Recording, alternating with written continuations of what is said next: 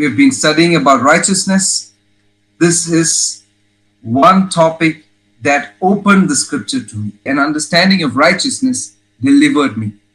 There were a lot of things that hindered me from receiving the promises of God.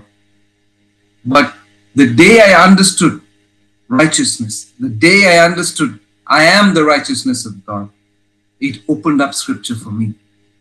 In the first class, we read about 91 scriptures from the Old and the New talking about the benefits of the righteous. But when I read it for the first time, I mean, it was something too alien for me. I was like, wow, these are for the righteous. A righteous person is someone who is holy, who is who has been living holy for a long time, and then finally God promoted him to this status called righteous. That's what that was what I was thinking. But I was wrong. Hallelujah. Am I glad that I was wrong? God is so good. Understanding righteousness is the key to scripture, especially the New Testament. Righteousness is the greatest blessing for the new creation. It is a gift, Romans 5:17 says. The abundance of grace and the gift of righteousness. And what are the benefits? We rule and reign in this life, right now, on the earth, as kings. Isn't it wonderful to be righteous? Bible says, the moment we are born again, the moment, the second we receive Jesus as our Lord and Savior, we are made righteous. Bible says you are justified. Justified means just as if you have done nothing wrong. Justified. That second. And scripture says in 1 Peter 3:12, the eyes of the Lord are upon the righteous, and his ears are open to their prayers. What does that mean? That means he's always looking at you. Being the righteous, you can be sure that, hey, God is looking at me. His eyes are on me all the time. And every prayer of mine is heard. That's the confidence of a righteous person. And we saw it is your spirit that is righteous, not your body. Your mind may, may be filled with lots of stuff, but it's your spirit that is righteous. Which part of you got born again? Your spirit. It's your spirit that is a new creation. It's your spirit that was born again. Your spirit, Second Corinthians 5 says, all things are new. You're a new creation, and all things about your born again spirit is new, brand new. And it says, all things are of God. Everything about your born again spirit is of God. Wall to wall, completely. From any angle you look at it, it's like God. And verse 21 says, He made him who knew no sin to be sin for us. Jesus, the very, the very truth of God, the very word of God that became flesh, who knew no sin. Think about it. He is the word that became flesh. Is there any sin in the word? No. He became flesh. And he made him to be sin for us. The very word of God that created and sustains everything that we see around us, he made it to be sin for us. Why? The last part of the of that verse says, so that we can be made the righteousness of God in him. 2 Corinthians 5:21. Oh, that, that scripture just delivered us. Hallelujah. It opens your understanding.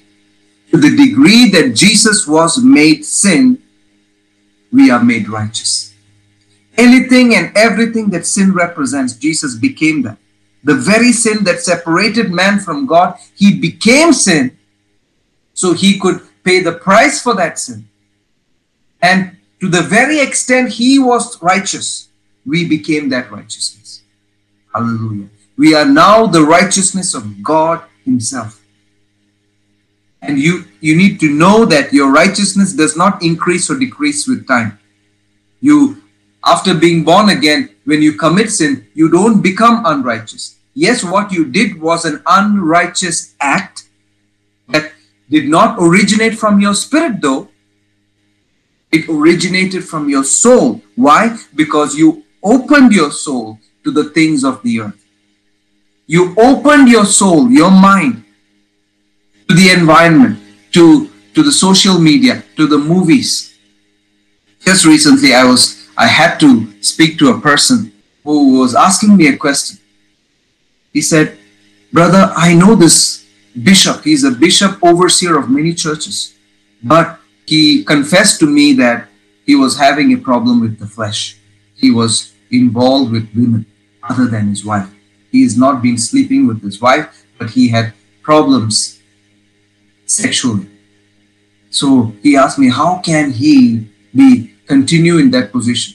Is he still righteous? I said, Brother, the gifts of God, the the uh, the gifts of the Holy Spirit, they don't depend on you. They are given as the Spirit desires, as the Spirit wills. That's what First Corinthians chapter 12 says. So God can use anyone. I heard the story of a of a preacher who backslided. He was a major preacher operating in the gifts of tongues and interpretation of tongues and prophecy. And he backslided. He left the ministry. He was a drunk and he was always drunk and on the streets. And one day he just stumbled into a church.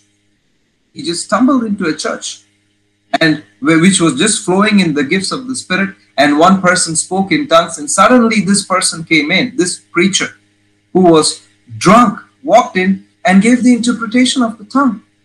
And it was accurate. You can say how can that happen? Well it operates as the spirit works he gave the he gave the interpretation and then he just walked out. It happens. The gifts does not indicate spiritual maturity. The gifts of god operate as the spirit wills maybe the holy spirit thought all right there's nobody there to give an interpretation this guy just popped by and he used it it operates as the spirit wills there are so many people, so especially preachers who come under condemnation when they fall into sin. And they, they eventually they come out of the ministry. But we need to know that it's your spirit that is righteous. The action that your body did was because you exposed your mind to things of the earth, to sinful thoughts. Sometimes when you open yourself to certain things. For example, watching pornography. Preachers watch pornography. It's the truth. It's unfortunate, but that's the truth. And what happens? The more you expose yourself to those things, those demonic forces that operated behind those people who made those videos, they you open yourself to them. Unless you repent, unless you you declare the freedom of God in Jesus' name, those demonic forces will try to oppress you. I'm not saying they will possess you, they will try to oppress your mind. And condemnation sets in. And finally, they leave the ministry. You getting this? So, you need to understand what we are learning here is very important. A true understanding of righteousness is deliverance. It's a force. It's a force that gives you boldness. It's a it's a force. It's we saw what is righteousness? Righteousness is your ability to stand in the presence of the Father God without a sense of guilt, condemnation, shame, or inferiority complex. As though sin never existed. You can see Him face to face. You can come boldly into His presence, no matter what.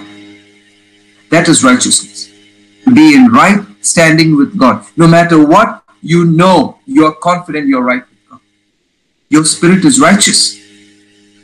If you did something wrong, if you committed sin, if you fell for sin, repent immediately. Just say, Father, I'm sorry. I'm sorry. Thank you. Thank you for the blood of Jesus that has declared me righteous. The blood of Jesus justified me.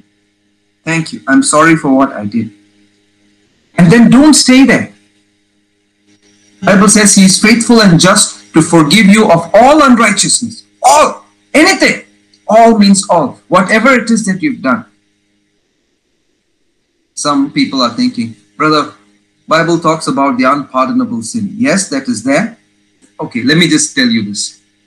95% or let me say at least 98% of the believers do not qualify for that unpardonable sin because there's a huge list of conditions for you to to do to qualify for that to commit the unpardonable sin everybody else what they do is because of ignorance there is the unpardonable sin but the person who qualifies to commit unpardonable sin should be a minister should be walking in the truth should know the word should have walked in fellowship with God and the Holy Spirit and His Word for some time. And after that, when he denies the Holy Spirit, that person has committed the unpardonable sin. That's in Hebrews chapter 6. We will study on that when we when we learn the foundational doctrines. So you need to understand that it's your spirit is righteous. It's exactly like Jesus. 1 John says, as he is, so are we in this world. Right now, in this world but it's your spirit. So, what do you need to do? 1 Corinthians 15 34 says, Awake to righteousness and sin not. Awake, wake up, wake up to righteousness. The more you are awake to, the, to the truth that you are righteous, you're the righteousness of God, you will stay away from sin. You understanding this? The more you are awake, the more your senses are awake to the truth that your spirit is righteous, that you're exactly like Jesus right now, you will stay away from sin. It cannot trap you. And even if by chance you fell for it, that knowledge will come up. That knowledge will come up. Romans 8 1 says, There is therefore now no condemnation. Now no condemnation for those who are in Christ Jesus. Now, right now, in spite of the fact that five minutes ago you committed sin. Right now, there is no condemnation. Jesus did not condemn the woman who was caught in the very act of adultery. He did not condemn her. He said, Where are your where, where are those who condemn you? She said, No one, Lord. He said, Neither do I condemn you. Go and sin no more. Go and sin no more. That is the grace of God. That's the grace of God. Grace means unmerited, undeserved favor. You did not deserve it, but God still gave you. And what does the, the grace do to you? Let's go to Titus chapter 2. Titus chapter 2, we'll read verse 11 and 12. He says, For the grace of God that brings salvation has appeared to all men. Look at this. Let me stop there. It says, The grace of God that brings salvation. Salvation is, is one word that, that includes so many things deliverance, preservation, protection, provision. Hallelujah. Nothing missing, nothing broken. That word salvation says the grace, the unmerited, undeserved favor of God that has brought salvation has appeared to all men. To all men, every single person alive on the earth. But is everyone saved? No. No, you need to receive it, you need to believe it. And then what does that grace do to you? The next verse says, teaching us that denying ungodliness and worldly lust, we should live soberly, righteously, godly in this present world. See, that's what the grace of God does to you. Grace is there, but you don't misuse the grace. What does the grace do to you? Grace teaches you to deny ungodliness and worldly lust and teaches you how to live soberly means in a sound mind righteously that means in right standing with god doing works that please god hallelujah in this present world right now in the midst of all the temptation in the midst of all the sin that's around you grace will teach you not to fall for it Grace is not to be misused. Oh, I can live any way I want. Anyway, uh, Jesus has paid the price for sin, so I can do whatever I want. Because grace, grace. No, no. You can't live like that. True grace teaches you to deny ungodliness. That's true grace. Recently, the past few years or the past decade, we saw many churches. I personally have seen and witnessed many people who have misused this teaching of grace. They said, "Oh, anyway, we're righteous. We can do whatever we want, and God, the, Jesus has already paid the price for sin. We can do whatever we want. You can drink if you want. You can smoke if you want. You can take drugs if you want. Oh, anyway, we are righteous. Anyway, we, Jesus paid the price for sin. Do you know who are these people who misuse this teaching on grace? They are people who receive Jesus out of fear. You know, people preach the gospel differently. Some people try to scare people into the kingdom. Some preachers, they try to scare people into the kingdom. They said, if you don't, if you don't receive Jesus, judgment will come upon you. Judgment will come upon you. God will punish you. You will go to hell. Hell, you will burn in hell. Yes, it is true. It is true. Hell is real. Hell is real. There is fire that cannot be quenched. There are worms that don't die. But there is good news. The good news is you don't have to go there. The good news is hell was not made for you. Good news is hell was made for devil and his angels.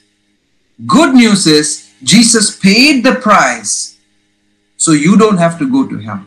Good news is Jesus went to hell for you so you don't have to go there. You are raised up to sit at the right hand of God the Father. You are justified. You are made righteous. That's the good news. But what happened? Many times people focus on hell, punishment, fire, worms, that people get scared. So they receive Jesus out of fear from going to hell. But what the scripture says, Romans 2 4 says, it's the goodness of God that leads men to repentance. Mm. It's the goodness of God. The goodness of God leads men to repentance. That means when you hear the good news, the gospel, the good news. Hey, I don't have to go to hell. Jesus paid the price for my sin. Good news. It makes people to repent. Repentance means changing the way you think. It forces them to change their thinking concerning God, concerning heaven, concerning sin, and they receive the finished work of Jesus. The goodness, not out of fear, they submit to the goodness. These people don't get trapped in the false teachings of grace. But those people who, who receive Jesus out of fear, see, they are only moved by fear. They are not moved by goodness. They did not repent out of the goodness of God, they repented out of fear. Oh, hell, I'll go to hell.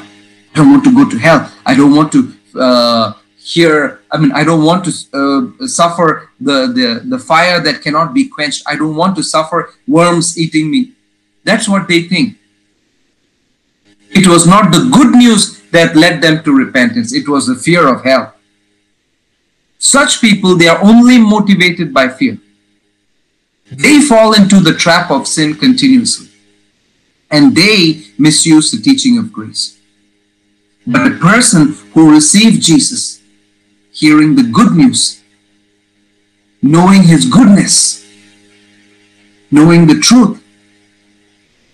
He submits to that and he receives that righteousness. And they don't fall into the trap of sin continuously. Yes, nobody is perfect. All of us make blunders one time or the other. We make mistakes, we fall. But then the more you focus on the goodness of God, the more you focus on what Jesus did for you, he became sin. So I'm the righteousness of God. The more you are awake to this fact, you don't fall into the trap of sin. Even if you did, you can come back. You are restored to fellowship with God. Go with me to Second Corinthians chapter 5. We read verse 21, but before that, there are a few scriptures that talk about what Jesus did. We saw in verse 17, it says, If any man be in Christ, he is a new creature, a new creation. All things are passed away, and all things are new. That is talking about your brand new, recreated, born again spirit. All things are new, and all things are of God, verse 18 says. And says, God has reconciled us to himself by Jesus Christ. Look at that. He has reconciled. Reconciled means restored to favor. You're restored to being God's favorite. You were the sin had separated you. But now God restored you to favor with Himself. You are God's favorite. You are not just restored to being God's favorite, but now it says He has given you the ministry of reconciliation. That means, put the meaning there. He has given you a ministry of restoring people to favor with God. What is your ministry? It's a ministry of reconciliation. Your ministry is a ministry of restoring people to favor with God. It is not a ministry of condemnation.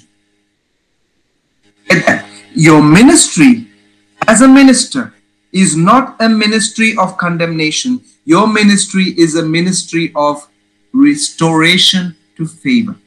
Restoration to favor. It's good news. It's good news. And then it says, now then, now, right now, this present moment, we are ambassadors for Christ. You're an ambassador of the Anointed One. Look at this. This is written to the whole church. This is not written to the preachers. This is not written to full time ministers. This was written to the church to the church at Corinth. Who are the Corinthians? Major people who had problems with sin. In chapter 1, we see they there was a person in the church who was sleeping with his stepmother. He's talking to the Corinthian church who had major problems with the flesh. Pete, uh, sorry, Paul called them carnal people. He said, I cannot speak to you as spiritual in First Corinthians chapter 3, but you are still carnal. Now he's writing to them again. He's saying, We, that means him and the church. Just like Paul, the whole church is an ambassador for Christ. Hallelujah. An ambassador of Christ. As though God did beseech you by us, we pray you in Christ's stead be ye reconciled to God. That means you stand instead of Christ on the earth right now. Wherever Christ you are there. You stand instead of Christ, in the position of Christ. Bible says we are the body of Christ. Christ is the head of the church, we are the body. The body and, and the head cannot be separated. Whatever anointing is upon the head is upon the body. Let's read that verse again, 2 Corinthians 5:20. Now then, now, focus on now, right now. Wherever you are, whatever you are doing, whatever sin was uh, might have that might that you might be trapped in, it still says now we are ambassadors of Christ. An ambassador is a person who represents a nation or someone. It's a person who represents someone. That's why the rest of the verse says, instead of Christ. Instead of Jesus physically being present there, he appointed you. With all the power and authority that he has, you are there as an ambassador of Christ. Instead of Christ, standing there with the complete authority and power and dominion that Christ has over sin and death. You stand there. And you are the one who reconciles people to God. That means you come with the good news that they are restored to favor with God. Hallelujah. Why? That's when the last verse comes. He has made him to be sin for us who knew no sin, that we might be made the righteousness of God. Because you are the righteousness of God, you qualify as an ambassador. Christ is righteous. You are the body of Christ. Yes or no? Christ is righteous.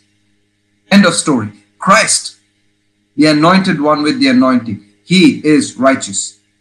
And you and me, we are his body.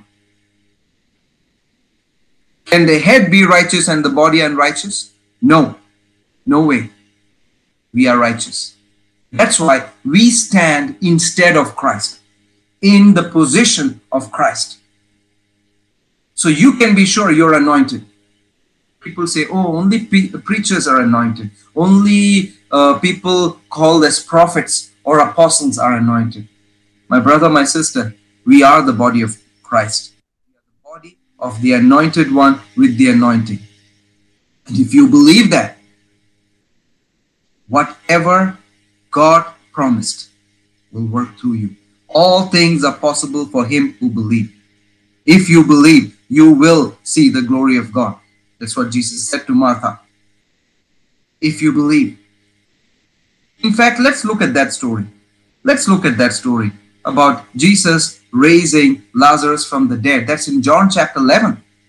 You see an amazing performance of righteousness. We will read from verse 32 onwards. And when Jesus saw, when Jesus therefore saw her weeping, and the Jews also weeping, which came with her, he groaned in the spirit and was troubled.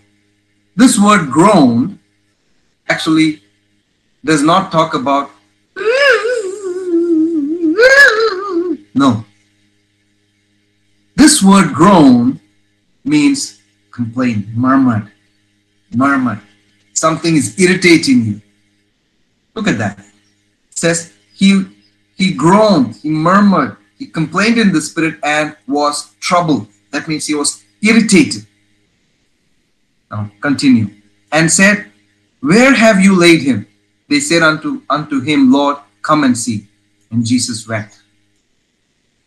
Jesus wept.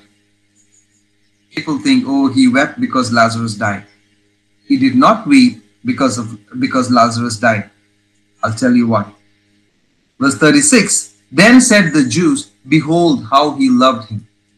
And some of them said, Could not this man, which opened the eyes of the blind, have caused that even this man should not have died.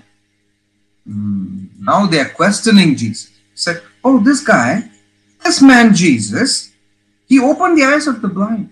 But couldn't he have stopped this Lazarus from dying? What doesn't doesn't he have the power? What were the people doing? They were complaining. There was unbelief there. A lot of unbelief. That's why he grumbled. He groaned in the spirit. That's why he was troubled. Because the next verse says, Jesus therefore again groaning in himself cometh to the grave. It was a cave and a stone lay upon it. Look at that. He heard them. When he heard that, he was like, mm. Ah, he was groaning. He was murmuring. That word actually means murmur, complain, groaning. Then he said, said, verse 39, Jesus said, Take away the stone, Martha. The sister of him that was dead said unto him, Lord, by this time he stinks, for he has been dead four days. Now, the word Jesus said actually means Jesus commanded in authority. Said, Martha, move that stone.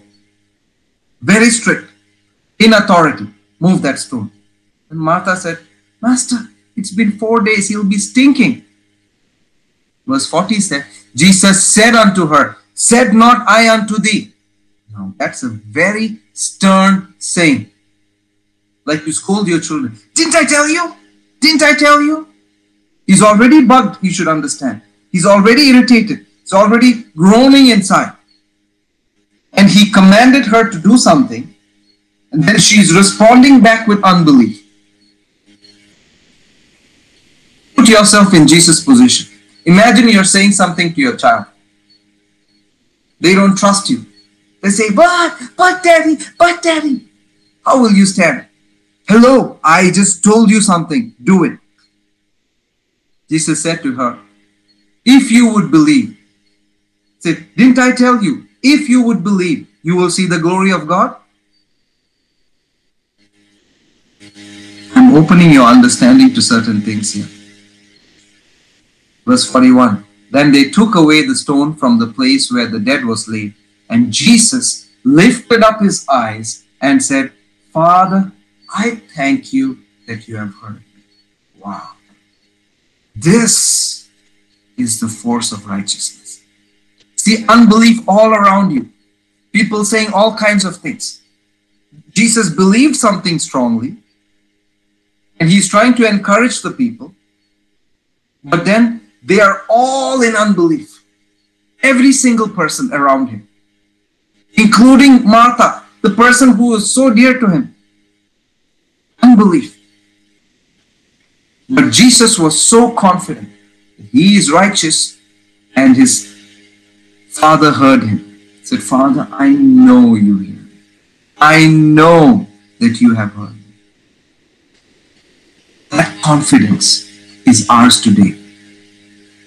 No matter how strong the unbelief of those who of those around us is, you can still stand in the midst of that and say, Father, I know you heard me. I know. And I knew, verse 42 says, I knew that you hearest me always. that is so cool. He said, No matter what, I know you hear me always. Always you hear me. That's Christ speaking. And you and me, we are the body of Christ today. He said, But because of the people which stand by, I said, that they may believe that you have sent me. And when he had thus spoken, he cried with a loud voice, saying, Lazarus, come forth. And he that was dead came forth, bound hand and foot with grave clothes, and his face was bound about with a napkin. Jesus said unto him, Loose him and let him go. Look at this. This is a, this should be an eye opener to you. This is Jesus standing in, in, in assurance of his righteousness. He is so sure that he is righteous that he's and he's because of that he is so sure that God hears him always. He's so sure. Today, you and me, we need to have this confidence. So sure, no matter what, that God heard you. God heard you. I believe, therefore I have spoken. Whatever I say will come to pass. My God always hears me. No matter what it is, no matter how impossible the situation looks. When I say it, it happens. Why? Because my Father heard me. I represent Christ. I am an ambassador of Christ. I know who I am. I know whose I am. My words will not fall to the ground.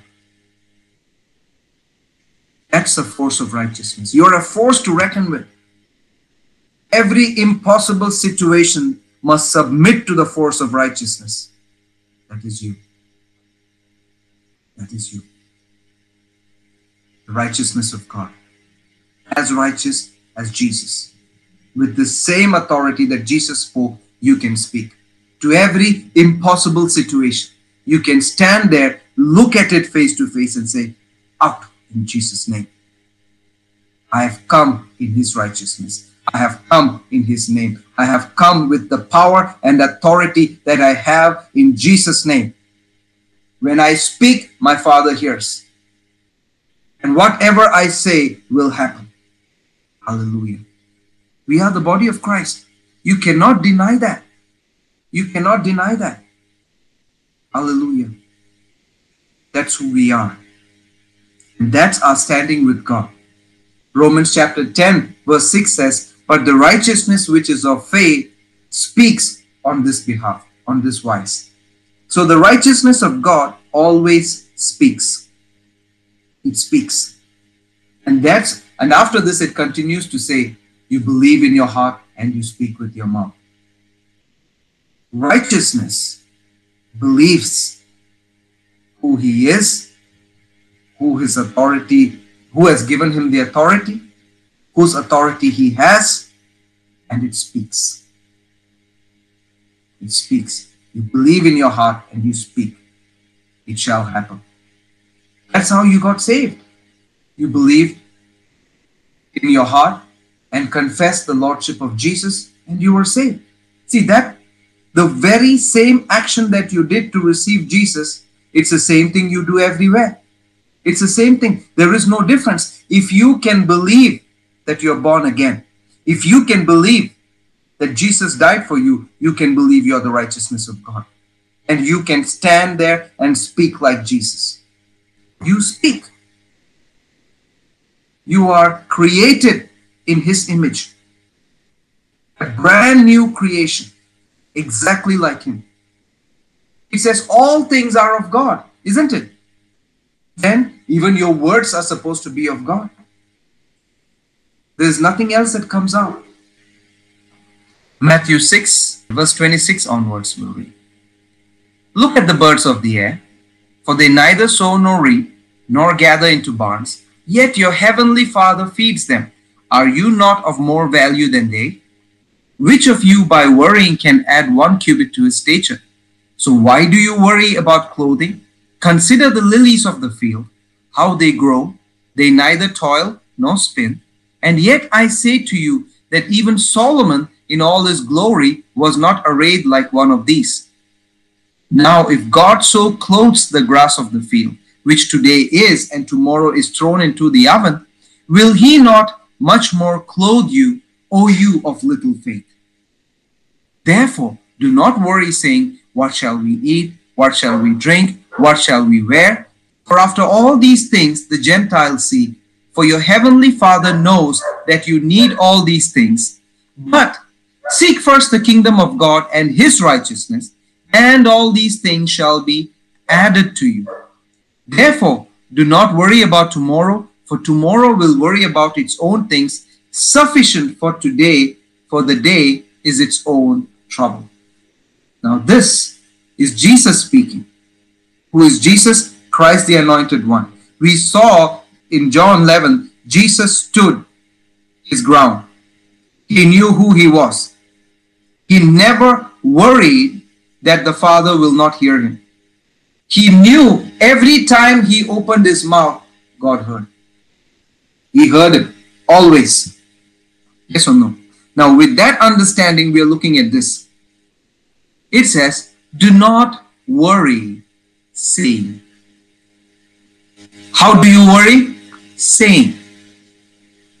See, one evidence of you worrying are the words that you speak. Oh, I don't know what's going to happen. Oh, my children are there, they're far away. I hope they've eaten.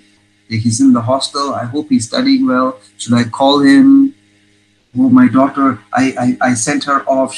She's married to this person. I can't live without her. I don't know. Is she cooking well? See, thoughts. Thoughts. A good example that we see around us here in India is we call it the mother-in-law syndrome.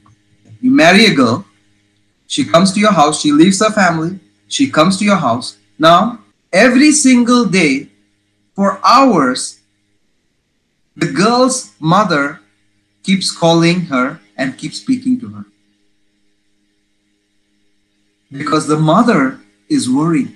My daughter is gone. What is she doing? Or is everything okay? We call it the mother in law syndrome because she's a mother. She she she thinks it's her it's her right to worry. Oh, is she cooking? Is she cooking well for the husband? Is she doing the right thing? Bible says, don't worry. You don't have to worry about anything saying. Watch the words that you speak. Are you speaking words of worry or are you speaking words of authority? Knowing who you are, knowing that God is hearing you. Remember, you fear God. You're the righteousness of God.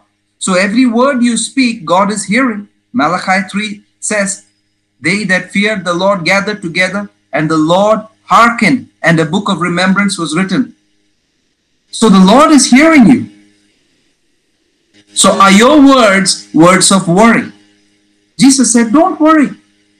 What are you going to benefit by worrying? Worrying will make the situation worse. You worry and you speak it out, you release those words. Those words carry power. It carries the power of unbelief that works against your faith. The more you worry about something and you start speaking it, you are submitting to the force of unbelief that will work against your faith. And what does it say? It says, Do not worry about tomorrow, for tomorrow has its own thing. You don't know what's going to happen tomorrow. Why are you worried about tomorrow? It says, Sufficient for the day is its own trouble. You have the day is not over yet. You have enough things to do for the rest of the day. Focus on right now. Are you representing Christ right now in your situation? Do you know that right now you're the righteousness of God? Are you standing in that authority? Are your words words of authority? Are your words words of faith? What did Jesus tell Martha? Didn't I tell you, if you believe, you will see the glory of God? Jesus opened his mouth and said, Father, I know you hear me. I know you always hear me. Imagine you're in your worst financial situation. It suddenly came upon you. I was discussing with Pastor Marco a few minutes back about the present situation. Things are around us. All kinds of stuff was happening. In the midst of it, you can stand and say, Father, I know you hear me. I know this is the worst crisis that my nation can has been facing. But thank you. Thank you. Thank you. Thank you. I know you hear me. Thank you, Lord. Your eyes are upon me. Your ears are open to my prayer. Thank you so much, Father. Thank you. Thank you so much. Thank you. Thank you. Thank you. And now you speak to that problem. You speak to that financial situation. You said, In Jesus' name, money cometh. Angels go, bring my money in. I'm the righteousness of God. I have access to the riches in glory. My God supplies all my needs according to his riches in glory by Christ Jesus. That's how Jesus would speak. He never worried about money. He knew God supplies. So he commanded Peter to go to pay the tax. He commanded Peter to go, put the I mean, cast the line, said, pick up the first fish that comes out, cut it open, you will find money. He operated in the supernatural. How was Jesus able to operate in the supernatural? For his needs, because of his authority. He knew the power that was available to him. He knew who he was as the righteousness of God. So he just spoke. Similarly, you and me, wherever we are, whatever we are surrounded with, when you know your authority, when you know that every word you speak are, is words of authority, then you know that when you open your mouth, your Father heard you. Oh, there's a power that comes. There's a power that backs up your word. The force of righteousness that will break through any wall that will break through any situation, any circumstances, any sickness, any disease, and establish that power then. Hallelujah. Remember, righteousness means right standing with God. Right standing. That right standing comes with a lot of power. Where are you seated? Ephesians 1 says, Christ is raised up and seated at the right hand of God the Father in heavenly places, far above all principality, power, might, and dominion, and every name that is named, not only in this world, but also in that which is to come. Where is Christ seated? At the right hand of God the Father. Is he sitting there and Worrying? No. No. He's seated there in assurance of who he is. And where is this position? It says far above all principality, power, might, dominion, every name that can be named. Every name. Does your problem have a name? Your financial situation has a name. Your sickness has a name. COVID 19 is a name. Corona is a name. Marriage problem is a name. He's seated far above every name that can be named, not only in this world, but also in that which is to come. Any name that can come in the future. Five years ago, nobody heard the name Corona, unless you had a Toyota Corona.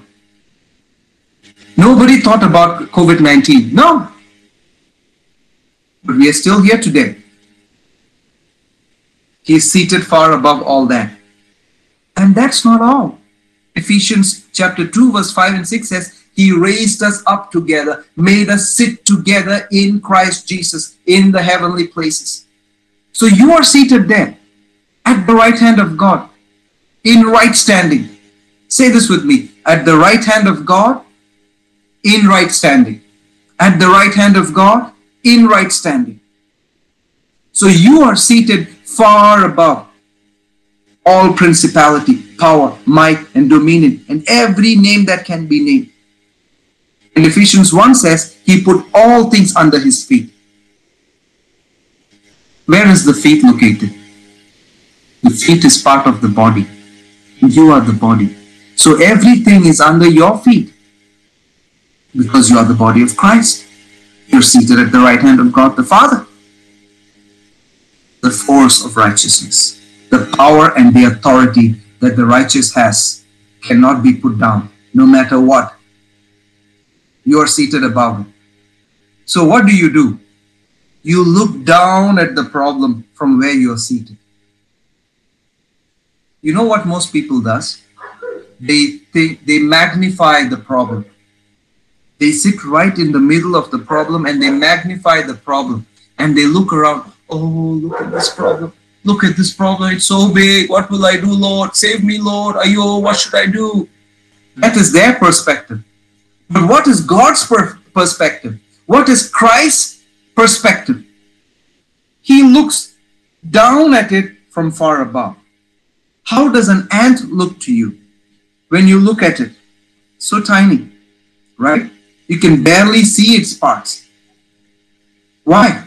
because your perspective of the ant is right from above. You are not sitting under the ant and looking up at it. No, you are looking the, at the ant from way above. That's how you are supposed to look at your problem.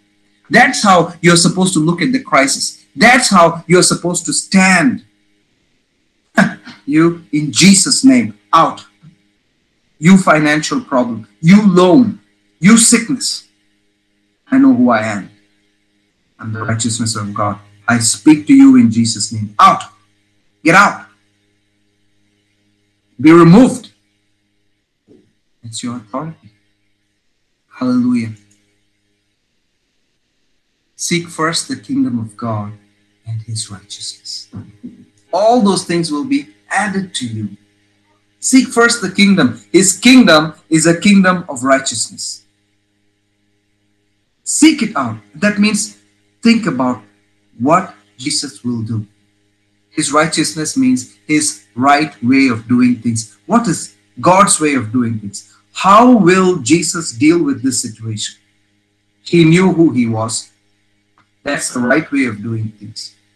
And you operate the same way. When I entered full time ministry, I left a, a, a very high paying IT job. I left it thoughts used to come. How are you going to support your family? You have three kids. They're small. They're growing up. What are you going to do to provide for your family? What are you going to do for their education? What are you going to do? I had to make a choice. Instead of worrying about it, I had to stand my ground. Thoughts came.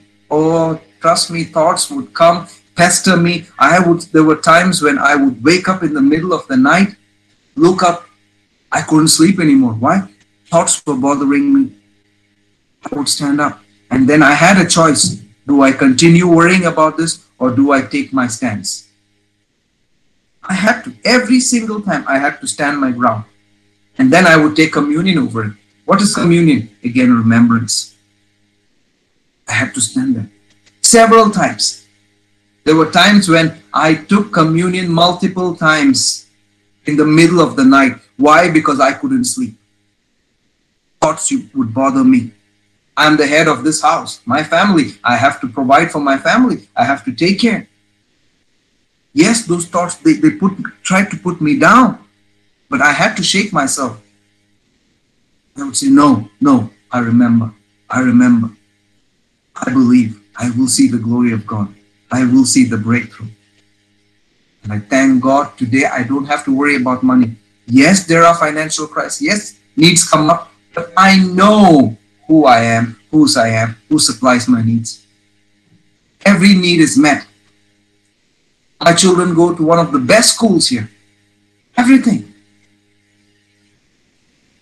Hallelujah. But to operate in that faith, it took me time to meditate on, on those scriptures, to stand my ground. I had to wake myself up to righteousness. I had to wake myself up to the fact that I am right with God. This is my, my stance. I have to stand that ground. Hallelujah. It is God's will to give the kingdom. Seek first the kingdom of God and his righteousness.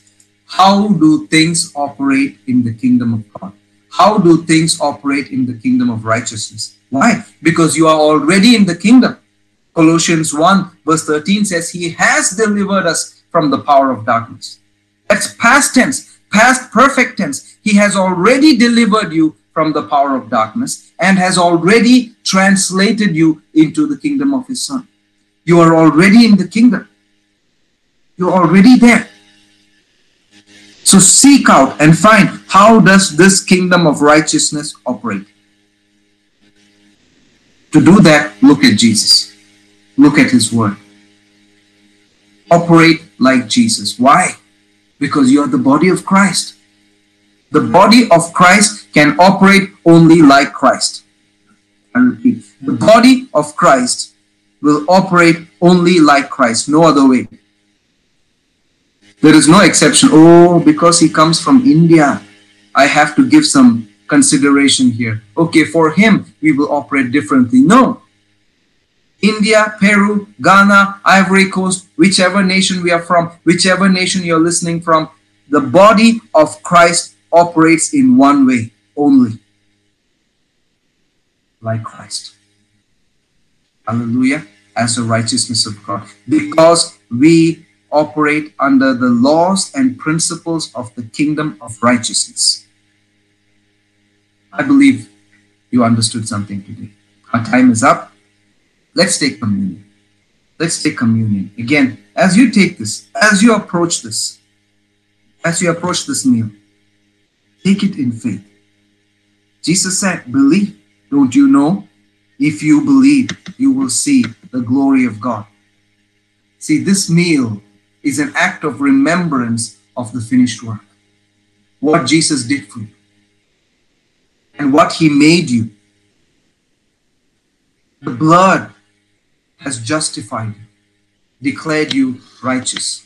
We are remembering what the finished work has done for us.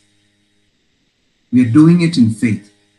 We do this knowing who we are, knowing what Jesus has accomplished for us. It's our authority. Hallelujah. So you look at this. Let's read First Corinthians chapter 10. Verse 16 says, The cup of blessing which we bless, is it not a communion of the blood of Christ? The hmm. bread which we break, is it not a communion of the body of Christ? This cup of blessing. What is this cup? It's a cup of blessing. So when you take this, expect the blessing to show up. Scripture already says you are blessed with every blessing in heavenly places. Expect it. Expect it. Speak it out. Speak it out. I'm blessed. I'm blessed. I'm the righteousness of God. I'm blessed. The blood has justified me. I'm righteous. I know when I open my mouth, God hears me. And this bread, is it not a communion of the body of Christ? Communion means fellowshipping. You're becoming so close, so integrated with the body of Christ, with what the broken body has accomplished. And you, you are the body right now. So everything that represents is a reality to you. You take it in faith. Hallelujah. Let's pray. Father, we thank you for this time. Thank you for this opportunity to remember that we are the righteousness of God. The blood of Jesus has declared us righteous. The blood has declared us righteous. We are right with you. We are in right standing with you. And because of that, we have access to everything that God has for us. Blessed with every blessing in the heavenly places. Healed by the stripes of Jesus. Ha ha ha. Thank you, Father. Thank you. We have access to the riches in glory. So our God supplies all our needs according to his riches in glory by Christ Jesus. We receive it, Father. We receive it. That's our portion. Thank you, Lord. Thank you, thank you, thank you. We take this in faith. In Jesus' name, amen. Let's eat and drink. In Jesus' name.